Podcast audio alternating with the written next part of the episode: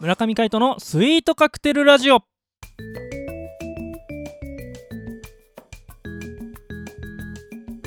スイートカクテルラジオ始まりました。この番組はミュージシャンの村上海人とデザイナーの馬場翔一が音楽とデザイン時々何かについて語り合っていくトーク番組です。この番組へのご意見ご感想などはメールまたはツイッターの公式アカウントよりツイートメッセージなどでお送りください。リスナーの皆様からのご連絡お待ちしております。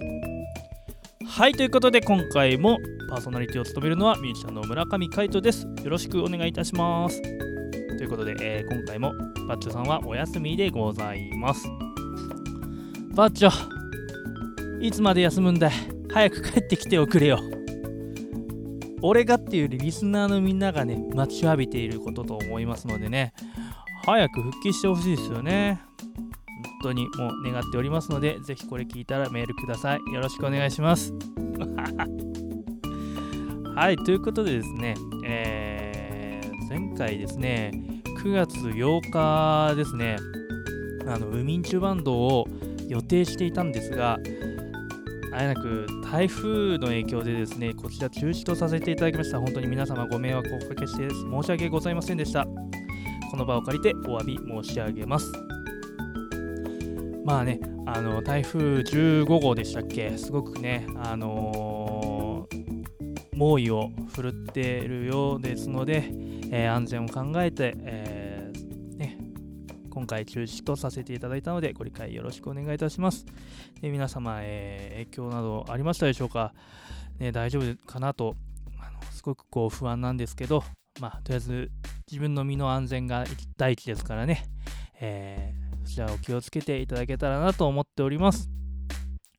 まあ、代わりにね、あのまた別の日に、えーワイズサウンドベースさんの方でもライブやらせていただくというお話をいただいておりますので、えーまたそちら決まり次第ご連絡させていただきたいと思いますので、これからもウミンチュバンドの応援をぜひよろしくお願いいたします。ということで、えー今回は、え月曜日なんで、この企画を行ってみたいと思います。チルアウトエモーション。ここは横浜の片隅にある小さなカフェ、コーヒーより音楽の魅力を語り合う一味も二味も違った知る人のみぞ知るカフェでございます。めったにお客は来ないけど、今日も音楽を求めているあなたへ素敵な時を過ごしていただけるような空間をお届けするカフェチルアウトエモーション。さあ、今日はどんな音楽を紹介しようかなと考えておりますが、えっ、ー、とですね、まあ、何度かウミンチュバンドの中でもですね、えー登場させていただいているというか、毎回ね、登場している、えー鍵盤ハーモニカを僕は吹いているんですけど、そちらのお問い合わせがですね、かなり多くてですね、えーちょっと紹介させていただこうかなと思います。そう、私、あの、まだ来たことがない方は、初耳かと思いますけど、僕、あの、鍵盤ハーモニカも吹くんですね、実は。ウミンチュバンドの中でなんですけど、まあ、いろんなところであの吹いたりはするんですが、えーっとですね、ウミンチュバンドではちょっと、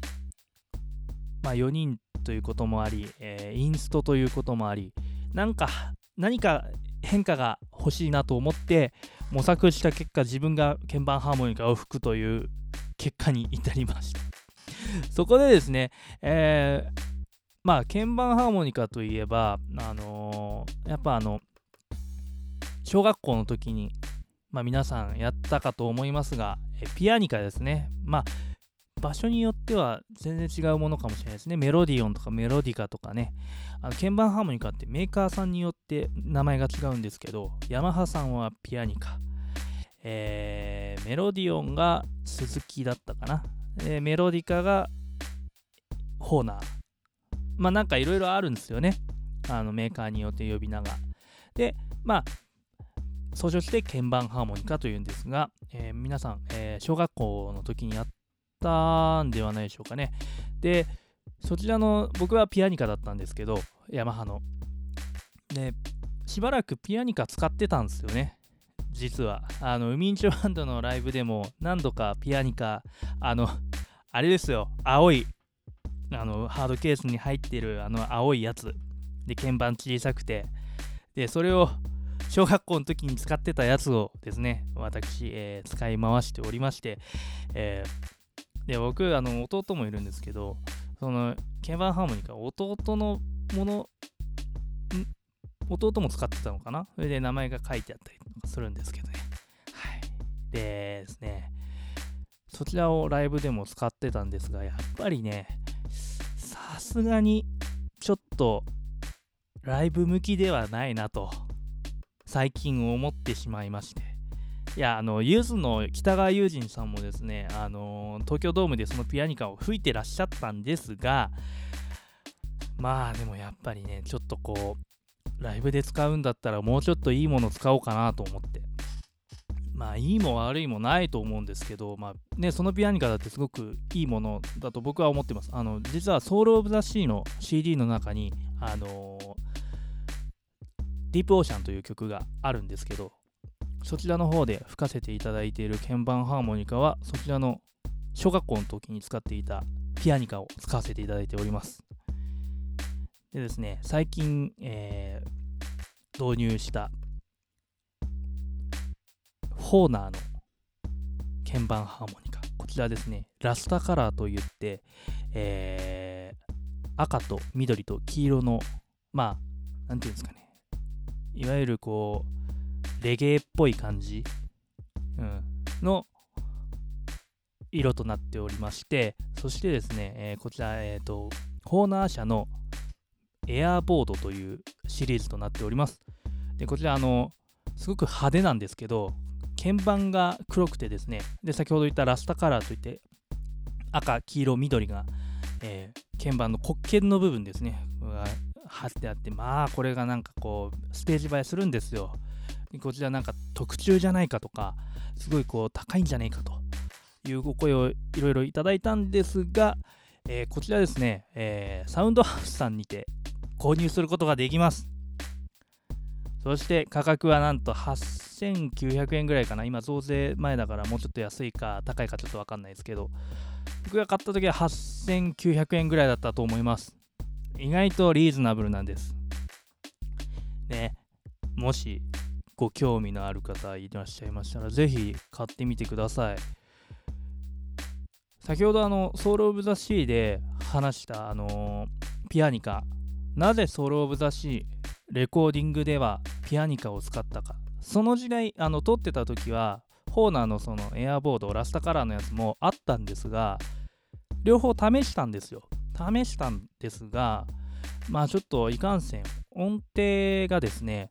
なかなか定まらないっていうものがありましてあの鍵盤ハーモニカってまあハーモニカと同様リードを使うんですけどそのリードの良し悪しで音程がある程度変わってくるんですね。でそちらの方がどっちかというとピアニカの方が正確だったんですよね。もちろんエアボードの方も合ってるんですけどピアニカの方がすごくこうはっきりしていてこう周りとのこうアンサンブルもすごい綺麗にできていましたのでレコーディングではそちらを使わせていただきましたということなんですねはいライブでは全然ホーナーのですねエアボードすごいいい音をしてて、こちらの方、マイク乗りがすごいいいんですよ。ピアニカの方がすごくどっちかというと、こう、高音がすごい鋭い感じですね。それにあの比べて、エアボード、ラスタカラーの方は、すごく柔らかい音色なんですよね。なんで、バラードとか吹いた時には、すごいこう、綺麗に聞こえるんじゃないかなと、僕は思っておりますので、ライブではそちらを使わせていただいております。なんかいろんな楽器があるんですよ、実は。で、ホーナーのことをですね、ちょっと触れてみたいと思います。あの僕あの昔からですね、中学ぐらいだったかな、ブルース・ブラザーズ見て、その時にあのブルースハープですね、ハーモニカにはまっちゃったという経緯がありまして、でそこから話したかもしれないけど、ジュニア・ウェルズとか、あとビッグ・ウォルターとかリトル・ウォルターとか、その辺をかじってるんですよね、実は。でそちらの方でブルースハープちょっといろいろと学ばせていただいておりましてでゆずももちろん好きなんですけどゆずの岩沢さんが使ってらっしゃるハーモニカはトンボというメーカーになりますトンボの、え、メジャーボーイか。メジャーボーイマイナーボーイっていうブルースハープなんですけどそちらの方がえー、ていうんですかね。こう材質が全然違うんですよね。こうホーナー社で作ってる本当にブルースハープっていう品名のものがあるんですけどそちらを僕は使わせていただいていてそちらの方がこう枯れた音色が出るんですよね。メジャーボーイのトンボの方はどっちかというとやっぱりこうめあと J-POP とかそういうあのバンドサウンドにすごくこう特化したような音色なんですよね。特化したって言っちゃうと語弊があるんですけどそっちにこう向いているんですね。だから長渕剛さんもトンボだった覚えがあります。でもやっぱブルースハープの方がやっぱ本家本元ブルースなんでそちらをこう僕はちょっとこうやりたいなと思ってホーナー社のブルースハープをですね、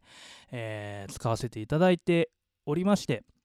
その経緯もあってその今回の鍵盤ハーモニカもホーナー社のエアボードこちらを使わせていただいておりました。でホーナー社というのはですねドイツを拠点にする世界的な楽器メーカーということでね1857年創業でアコーディオンハーモニカが主力商品となっている会社であるということをウィキペディウィキペディアさんに書いてありますのでもしご興味のある方はぜひ見てください。はいということでですね今回は、えー、音楽というより楽器について、語らせていただきました。鍵盤ハーモニカですね、まあ、ホーナー社とか。まあ、いろんな楽器メーカーとか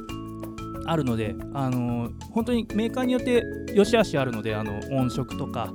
音程とかどれがいい悪いじゃなくてあの好みがあると思うので皆様も、えー、自分に合った楽器、えー、いいものを見つけてみてください。